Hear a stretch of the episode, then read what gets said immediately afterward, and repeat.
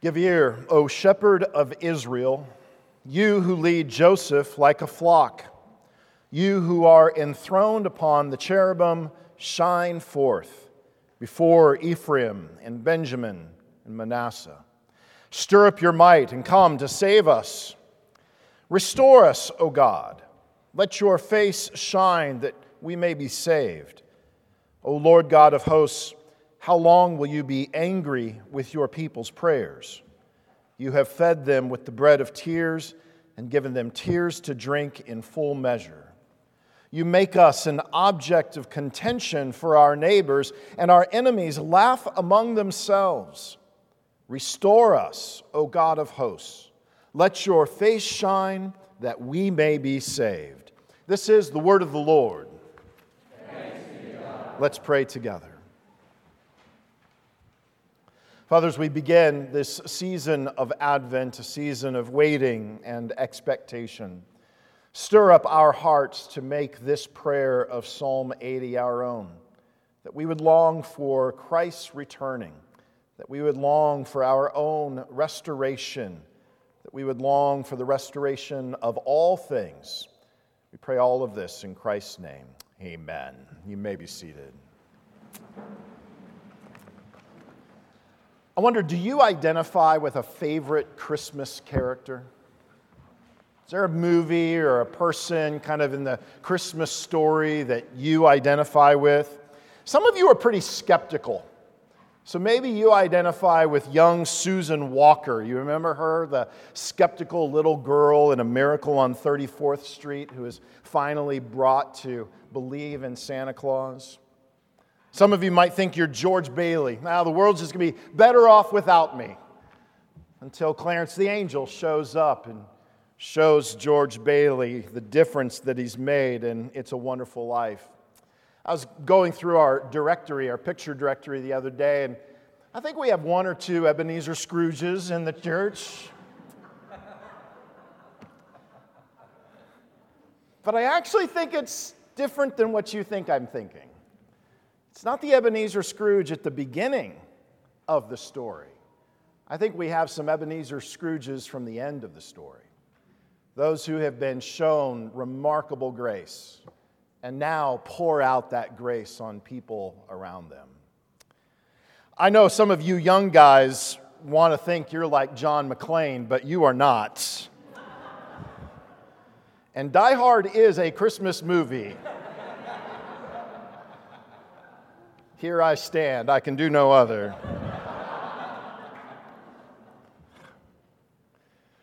I have come to the unfortunate but probably obvious conclusion that I am Clark Griswold. I am that overly optimistic Christmas fan who is always about this close to losing it through that entire movie of Christmas Vacation. Every year, I approach Christmas with probably just a little too much eagerness, and that Christmas spirit can sometimes mask the underlying tensions of my own life or the lives of the people that are around me. Advent, as a season of the church's calendar, it's an opportunity for us to pause, to not give in to our worst Christmas impulses Instead of fake cheer, it's a moment to feel longing and sorrow, even. Instead of instant gratification, it's an opportunity for us to wait for fulfillment. Advent gives us time in the midst of our cultural insanity to look to Jesus with eager expectation. Let me ask you, what do you want Jesus to do for you this Advent season? What would be your prayer? I want us to take the words of Psalm 80 and make them our prayer. Specifically, I want Jesus to turn us and return to us. Those are the main actions that we see in verses 3 and 7 here in Psalm 80 turn and return. In verse 3, you have this language, restore us, O God. And then again in verse 7, restore us, O God of hosts. If you have a physical Bible with you, you might have a little footnote there, and it will point you down to the bottom where it gives you an alternate uh, uh, uh, wording of turn us or turn us again. And in fact, that's what the King James Version has translated that as turn us. And that language of turn us means repentance. And we're going to look at that in a moment. But then you also have the language at the end of verse 2, and then again in verses 3 and 7 Come and save us. Let your face shine. Let your face shine that we may be saved. And here, what the psalmist is feeling is God's absence. He's saying, Something is wrong in my life.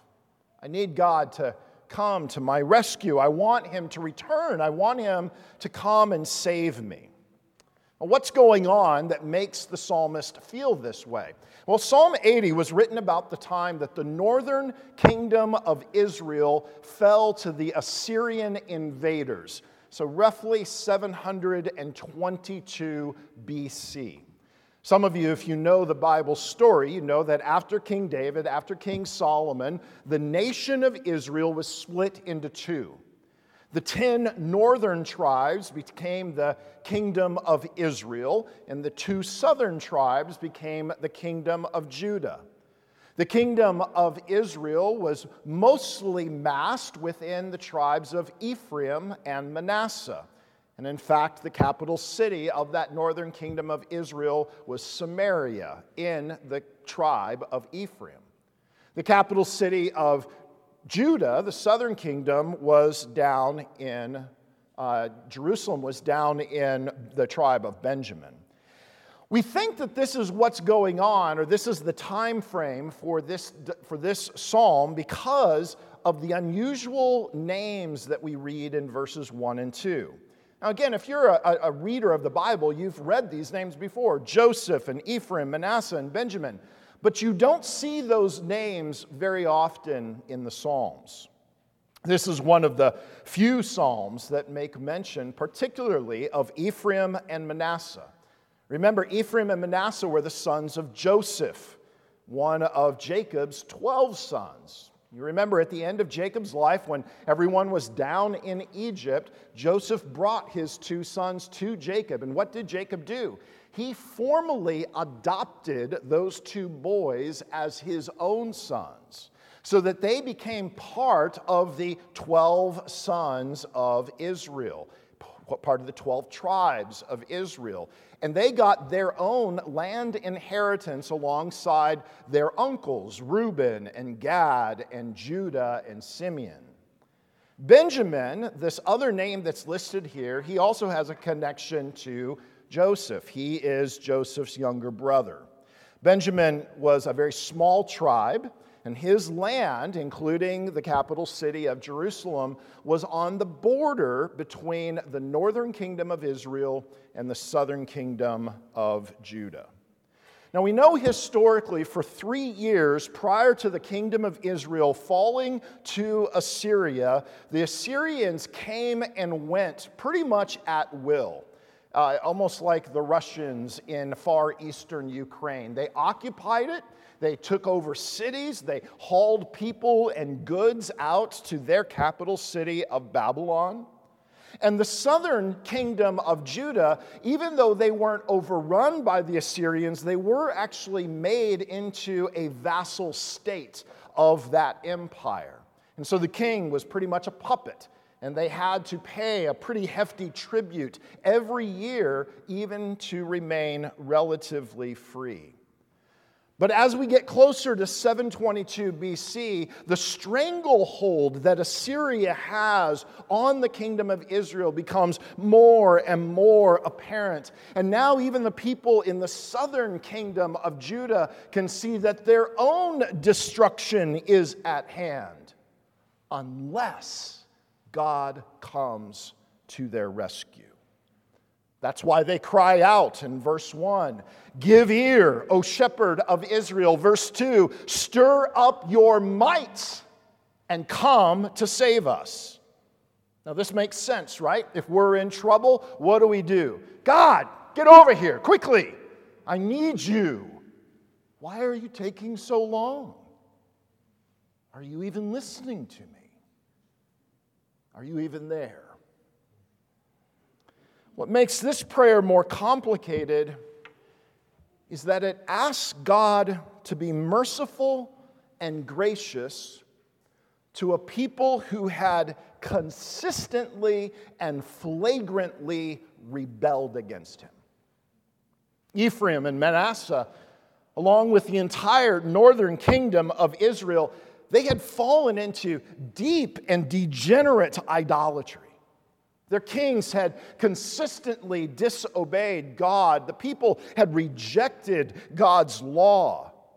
And now, this psalm, written by their cousins in the southern kingdom of Judah, this psalm calls out to God and asks God to rescue them, to save them, even though they don't deserve it. But it's not just the northern kingdom that's in trouble. Have you noticed the pronouns in these seven verses?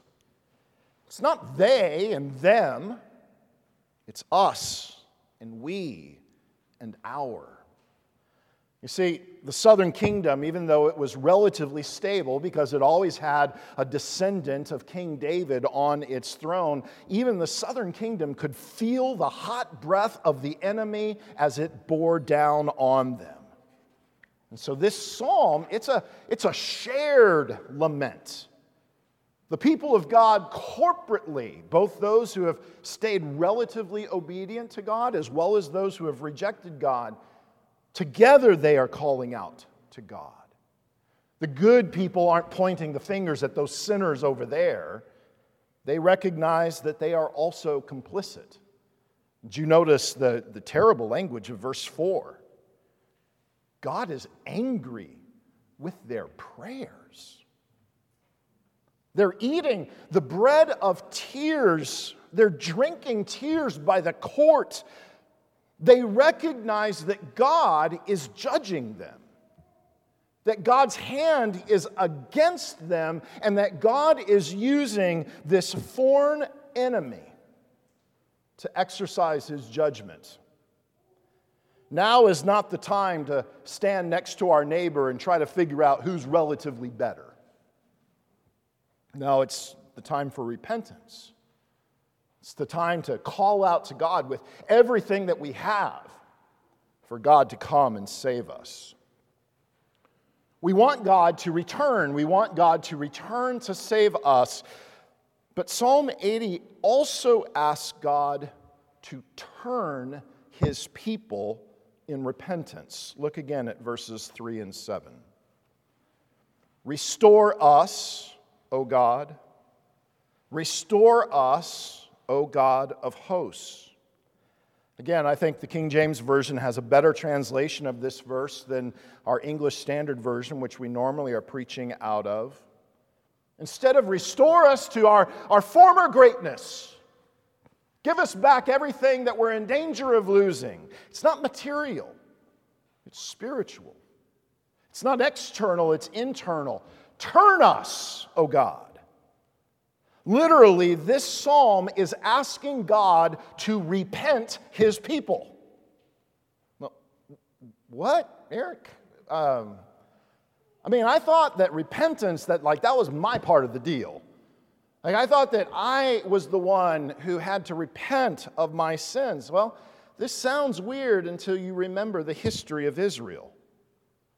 Over and over, they have proven themselves unable and unwilling to follow God. We can go all the way back to the Exodus. We don't even have to point fingers at the northern kingdom. We can look at all of Israel and say that despite seeing God work in miraculous ways, they were consistently worshiping false gods. They were always trying to make alliances with pagan kings. They, they polluted the worship of the true God, despite everything that God had done for them. Despite all the warnings that God had given to them, they refused to turn. It would have to be God who turned them. It would have to be God who repented them. And, friends, the same is true for you and me. Listen to how one author puts this Repentance is not a work that we perform, it is a gift that Christ gives. It's not an emotion that we stir up within ourselves. It is a motion that Christ enacts within us. And the motion is always away from us, away from guilt, away from self devised methods of atonement, and toward Jesus. Do you think that Jesus will answer that prayer? Go back to verse 1. How does the psalmist address God? Give ear, O shepherd of Israel. How does Jesus describe his own ministry in the Gospels? Well, remember the parable of the lost sheep in Luke chapter 15. Jesus is the shepherd who goes after us when we go astray. He finds us. He puts us on his shoulders.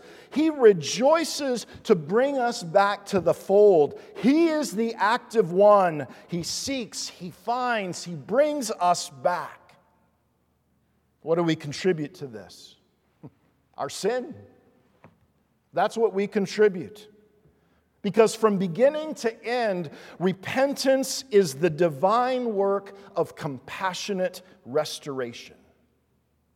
Lost sheep don't find their way back into the fold. They are the object of a search and rescue mission. That's repentance, a gift that we receive. Can we make these prayers from Psalm 80 our prayers this Advent season? Can we pray that God would come back and rescue us, that his face would shine on us, that he would be personally present with us. I confess that as a young Christian, I sometimes struggled to make that my prayer, to be excited about the coming of Christ. There was still so much that the world had to offer me. I, I wasn't quite ready for that to be my prayer. But of course, few cuts and bruises later, a few dashed expectations, seeing your own sinful brokenness and that around you, suddenly you want God to come back. Suddenly you want Him to do a work for you that you know you can't do. Because as much as I would like to say, oh, I'm not like Ephraim, I'm not like Manasseh, what kind of warnings have I failed to heed? What kind of encouragements to return to God have I ignored? When we make this our Advent prayer, we are humbly standing before God. And we're acknowledging that our needs are greater than we would ever want to admit. But in faith, we are looking to a Savior who is greater than our sins. Well, this psalm teaches us to go boldly before God in prayer.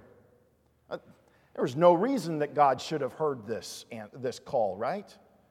God would have been well within his rights to ignore this request to come to the aid of people who had ignored him for generations. And yet the psalmist paves the way. He doesn't go to God pretending that everything is okay. He doesn't hide his shame or his sorrow. And strikingly, he doesn't assure God that if he'll just help him out one more time, he'll promise to be better. No, he goes with an honest reckoning of his own needs. He goes with an honest look at the power and the glory of a God who sits enthroned between angels. And he asks God to turn and return, to turn his people in repentance and to return, to come and save them, to let his face shine on them. That phrase, to let your face shine on us, that, that's a plea for God to be visible among his people. You can imagine how scared they were. Would God come to their rescue? Or would God let them suffer the just deserts of their rebellion? You and I, when we're suffering, we can often think that God has withdrawn himself from us Maybe our sins have finally pushed God away. Maybe He's washed His hands of us. But, friends, the irony of the gospel is that our sins, that's the only thing that qualifies us for God's work on our behalf.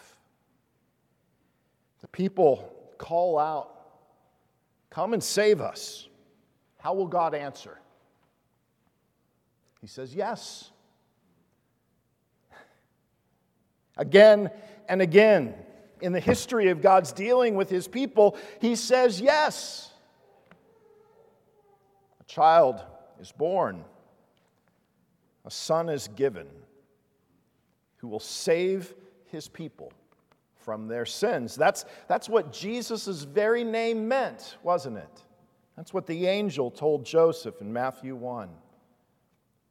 And every time Mary or Joseph, or every time one of his brothers or his friends or his disciples, and every time even his enemies would say his name, Jesus, they were speaking back God's yes to this ancient prayer. Friends, will you also go boldly? Boldly to God in prayer and speak back to God his promises and his character. Prayer doesn't add anything to God's knowledge of a situation. Prayer doesn't change God's eagerness to help.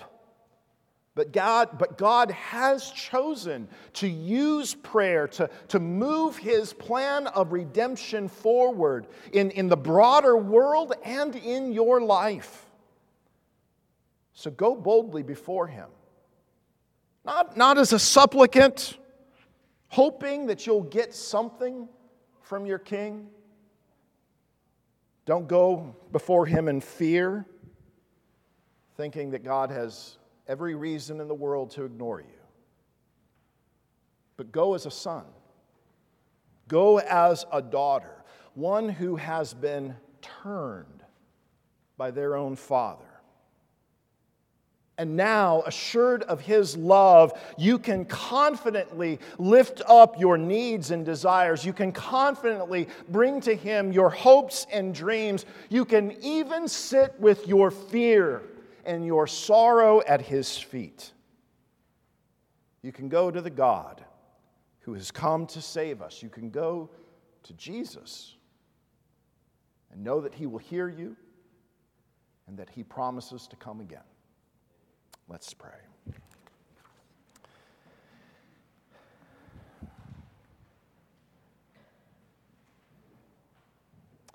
Father, turn us. By the power of your Holy Spirit, grant us the gift, the motion of repentance. Break up hard hearts so that we might see the beauty of your grace.